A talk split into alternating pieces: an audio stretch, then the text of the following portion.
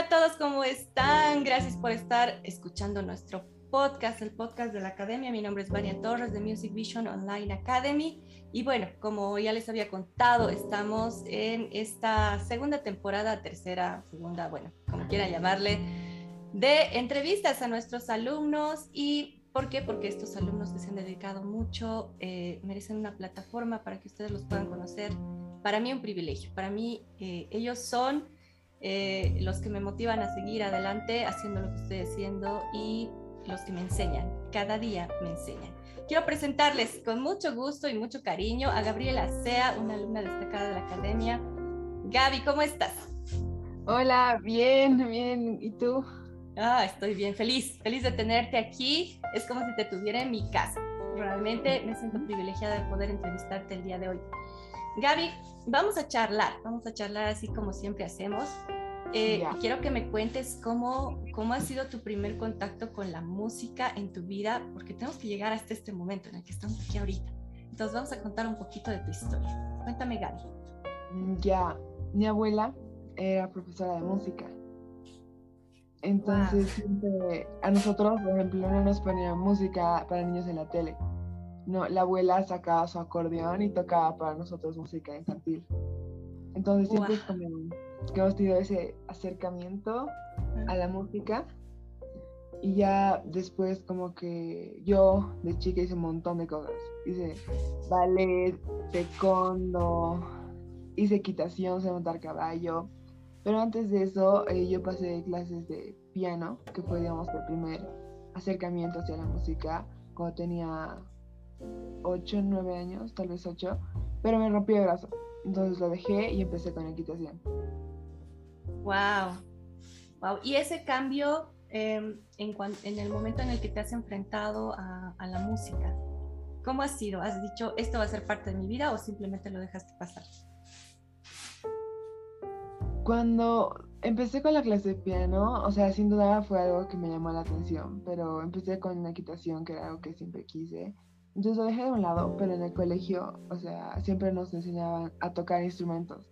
O sea, la profesora nos daba 2 palitos para que hagamos ritmo, un triángulo para que acompañemos la canción, nos hacían cantar. Y ya en sexto de primaria nos enseñaron a tocar flauta y después zampoña. Y de esa manera siempre, digamos que me ha gustado la música. Hablaremos un poco del estilo de música que te gusta. ¿Cómo has evolucionado y por qué? Contame. Yo creo que todos se van a identificar. Gaby, tienes 15 años. Gaby, tienes un montón de gente que te está escuchando de tu edad ahorita y que se va a decir, ¡guau! Sí, a mí también me gusta. Contame un poquito de eso. Cuando era más chica, tenía un grupo de amigos, que ellos escuchaban tipo música que ahora, por ejemplo, yo no escucho tan frecuentemente. Y también estaba por otro lado mi hermana. Y mi hermana empezó a escuchar Shawn Mendes. Y era una pelea de que yo, por lo que me decían mis amigos, odiaba a Shawn Mendes, ¿no? O sea, yo de la casa era de, no pongas eso. Pero luego cuando él estaba con mis audífonos, era como de Shawn Mendes ahí en mis audífonos. Y un día estábamos en el auto. Y la Vale puso una canción de Shawn y yo de memoria, ¿no? Del nuevo álbum. Y la Vale de, ¿cómo te la sabes? Y yo, te descubrí. Magia. Osmosis. Y entonces antes me gustaba, digamos, Sech, Anuel, así Bad Bunny, y después como que fue un cambio radical y empecé a escuchar Shawn Mendes y después conocí a Harry Styles con Watermelon Sugar y de ahí ya empecé con toda la música en inglés, Harry Styles, Louis Tomlinson, Niall Horan, Cena League, así. Y después, no es solo que escuche música en inglés y digas, uy, no escucho otra cosa que Shawn Mendes o Harry Styles, no. También escucho Bad Bunny, no sé, Piso 21, pero son algunas canciones que realmente me gustan. Porque no siempre todas son como que me gustan y las escucho simplemente porque está a la moda. Gaby, ¿cómo has llegado a mis manos? Contame. ¿Cómo ha sido la cuestión? Me acuerdo que la Vale le dijo a mi mamá que quería pasar clases de canto, mi hermana. Y creo que fue donde era Zumba que se conocieron, si no me equivoco. Y mi hermana empezó con las clases de canto porque le gustó. Y un día mi mamá, yo veía las clases, ¿no? Yo era como que estaba en mi cuarto, pero ella decía, interesante. Y un día luego mi mamá me dijo, ¿no quieres pasar tú? Y dije, voy a intentar. Y empecé a pasar clases. Entonces era intentar la cuestión. Era intentar, no vas a pasar. ¿Qué te pareció de interesante de lo que escuchabas? Porque claro, tienes razón, tú entraste después que Vale. A Vale ya le hemos entrevistado los chicos del podcast y seguramente saben. Pero esta es la hermanita que en realidad tiene una personalidad increíble, la Gaby. A ver, ¿y qué es lo que te ha parecido interesante de lo que escuchabas? Que yo le escuchaba a la Vale, por ejemplo, hacer esos ejercicios y era como de, wow, o sea, realmente la Vale está pudiendo, o sea, y me gustaba porque como que la Vale empezaba a sentir más la música. Y siento que la música es como una puerta a nuevos sentimientos. Entonces, eso fue lo que principalmente me llamó la atención y que siempre hemos tenido como que esa parte de la música. Entonces, lo intenté, me gustó y aquí estamos. Aquí estamos. Qué privilegio para mí. Gaby, de las personas de las que he dado clase, y creo que por eso estás aquí, eres de las personalidades que más ha cambiado. O sea, realmente cuando yo te he conocido, y yo te doy mi perspectiva, ¿no? Una niña un poco más tímida, con muchos miedos, ¿qué pasa si fallo? No puede ser que falle, digamos, no, creo que no puedo, o sea, nos costaba inclusive hasta el tema de la respiración al principio, ¿te acuerdas? Sí. Y te veo, o sea, cuando te recuerdo chiquita, porque no sé, tenías 14, 13 años, por ahí. Y ahora te veo súper segura, me encanta cuando cantas, si ustedes la vieran a la Gaby cuando está practicando sus canciones, realmente las siente, las disfruta, hasta yo, ¿no? Y estoy ahí igual, bailando junto con ella porque me transmites ese disfrute, digamos, ¿no? ¿Tú recuerdas en qué momento has empezado a disfrutar así? ¿En qué momento así ha sido? O sea, obviamente ha sido tema en el momento de la pandemia en el que nosotros nos hemos conectado, ¿cierto? No sé, siento que cuando empezamos las clases yo era como que muy chica, ¿no? Y o sea, no era que fuera chica, es que tenía miedo de mí misma. Y después murió mi abuelo. Y me acuerdo que él siempre me decía, tú puedes, o sea, no hay algo que tú no puedas. Si tú te lo propones, lo haces. Y siento que con la muerte de mi abuelo, de que ya no estaba ese alguien, yo entonces empecé a hacerlo por mi cuenta, a creerme yo que yo sí podía. O sea, yo me mentalizaba de que si él vio eso en mí, entonces yo sí puedo. Yo soy la que mentalmente no puede, pero en realidad sí puedo. Uh-huh. Sí, entonces, y estás mencionando algo súper importante, Gaby, que creo que muchos también se van a identificar. Y es el apoyo de la familia. Cuéntanos un poquito cómo ha sido ese apoyo, o sea, por parte de tus papás, de tu hermana, de tu abuelo, como dices que recuerdo esa etapa que ha sido una etapa difícil, ¿no? Pero contame, o sea, me gustaría que nos puedas contar un poquito más de esa parte personal tuya que ha hecho que cambies. Ya, cuando empecé clases de canto, me acuerdo que dijimos a mi abuela, y mi abuela era como de, wow, qué bonito, si van a poder cantar, así de sí. Y me acuerdo que mi abuelo me decía, ¿y te gusta? Porque siempre es como que yo tenía una relación más cercana con mi abuelo. Entonces, siempre era de que lo haga no me lo estén obligando. Y yo era de, sí, me gusta. Y me dice, entonces, si te gusta, vas a hacerlo hasta que seas la mejor. O sea, yo siento que el arte o el éxito no se mide, sino que una persona, mientras dé lo mejor de sí, va a llegar a algo. Entonces, mi abuelo siempre era como que me decía eso. Y luego como que mi abuelo murió y la abuela dijo, está bien que continúe haciendo lo que quiera, ¿no? Y la abuela siempre como que nos apoya, pero no era como que tan cercano al abuelo. Y luego empezamos con clases yo de guitarra, aprendí a tocar la guitarra. Y cuando aprendí a tocar guitarra, entonces estaba el apoyo de mi papá, de mi mamá, de mi abuela. Y en mi cumpleaños me regalaron una guitarra nueva, o sea, toda mi familia. Entonces. Sí. Yo quisiera que nos puedas contar un poco el momento en el que has sentido que ya te gustaba un poco más tu voz? Porque todos pasamos por esa etapa en la que nos grabamos, porque todos los alumnos se graban, tienen que enviarnos sus tareas. Entonces, hasta yo, digamos, ¿no? Yo me acuerdo que pasaba por esa etapa en la que me grababa y decía, qué mal sueno, ¿no es cierto? Y después, oye, aquícito, en esta partecita como que ya me gusta. Entonces, contame ese, yo quiero que puedas compartir ese momento, porque es un momento épico, en el que dices, creo que ya me está gustando mi voz. Fue cuando volví a clases de canto, porque hubo un tiempo en el que tuve un break por el colegio, la cuarentena, todo. Y tenía que grabar, o sea, fue reciente, fue esta semana creo. La anterior. Sí, que estaba grabando Matilda de Harry Styles. Y el otro día escuché mi primer video y dije, ay no. Y ay, qué vergüenza. Yo no soy. O sea, no era yo. Porque dije, ay no. O sea, yo escucho mi voz del primer video, porque yo siento que siempre es bueno no quedarse atrás, sino ver hacia atrás para recordar lo que dejaste atrás. O sea, lo que fuiste y si no te gustaba ya no vas a volver a hacer. Y yo dije, ay no, qué vergüenza. Y luego escuché a Matilda y algo que antes odiaba, pero ahora literal son mi orgullo, son mis bajos. Entonces yo soy de esa parte, sí me gusta. Todavía tengo que trabajar en los altos, en los falsetos especialmente, porque no puedo. O sea, sí puedo, pero como que me cuesta más, pero sí.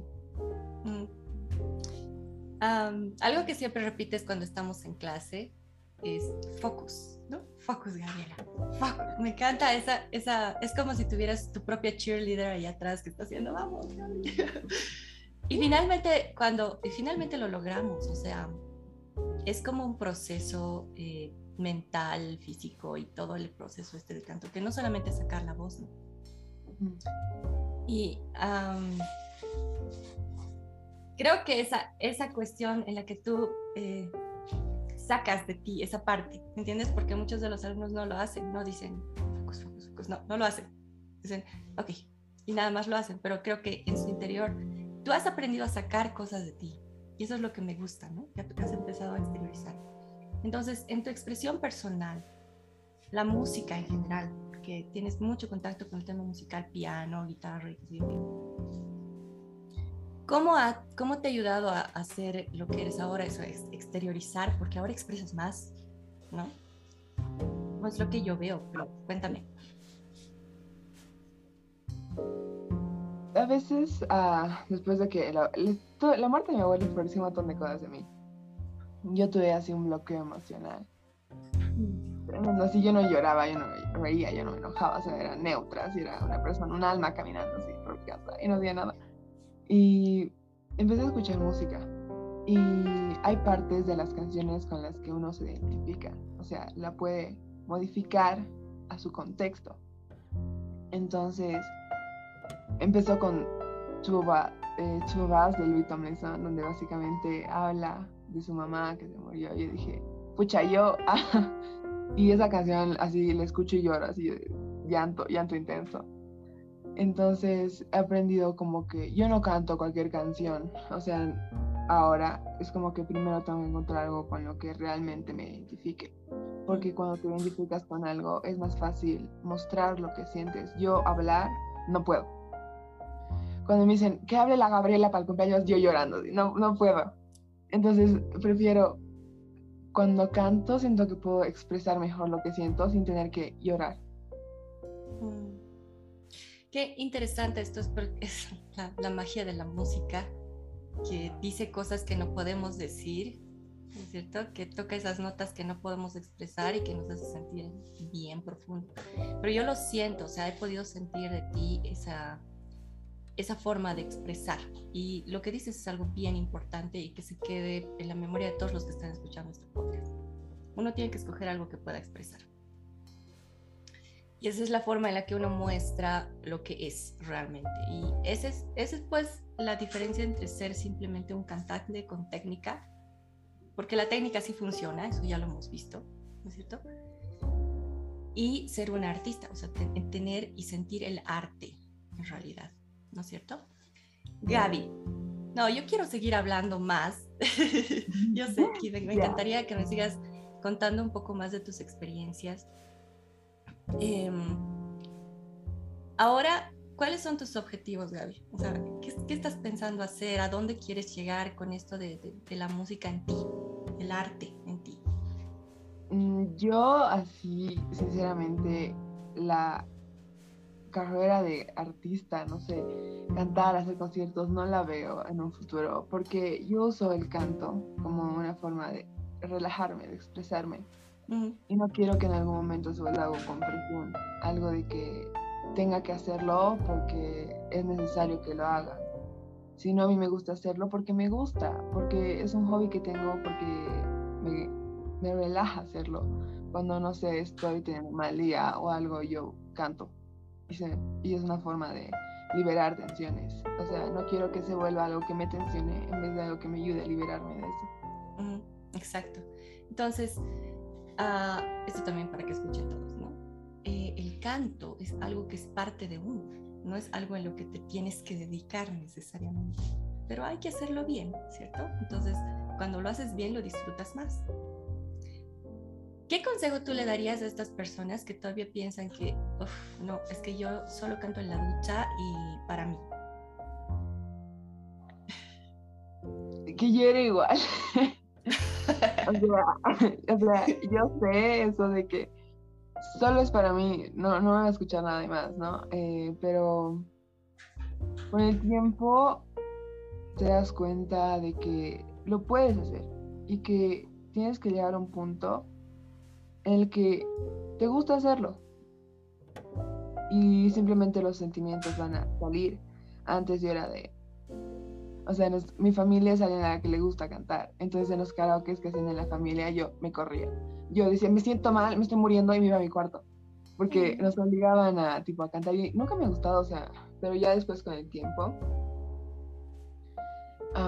Ahora, recientemente es como que dicen, ya canten algo. Porque ya todo el mundo sabe que pasamos clases de canto. Y no es como que nos corramos con mi hermana, es como que decimos, ya cuál. Así, ya, rápido.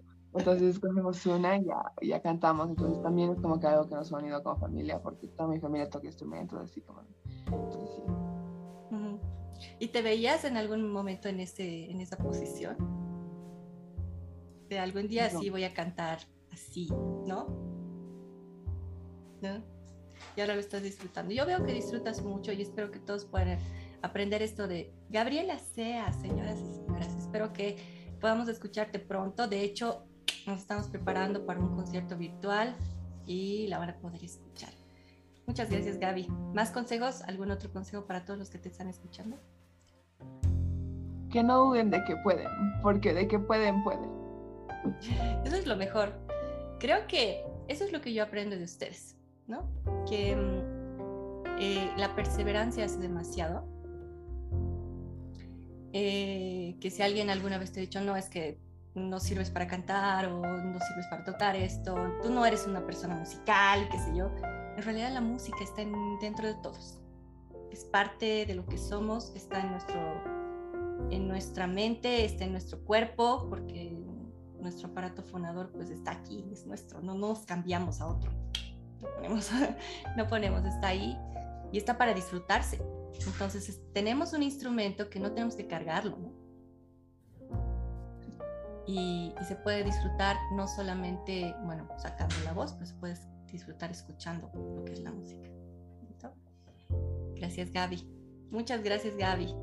Gracias por este tiempo que me regalas y espero que podamos volvernos a conectar para seguir hablando más de lo que eres, más de lo que ya vamos a ver. ¿Qué otras cosas más nos sorprenderá la Gaby? Muchas gracias a todos y esperamos que puedan volver a escuchar este podcast con más entrevistas de los alumnos de nuestra academia, estos alumnos que han transformado mi vida de alguna forma. Nos vemos. Chao, chao. Chao.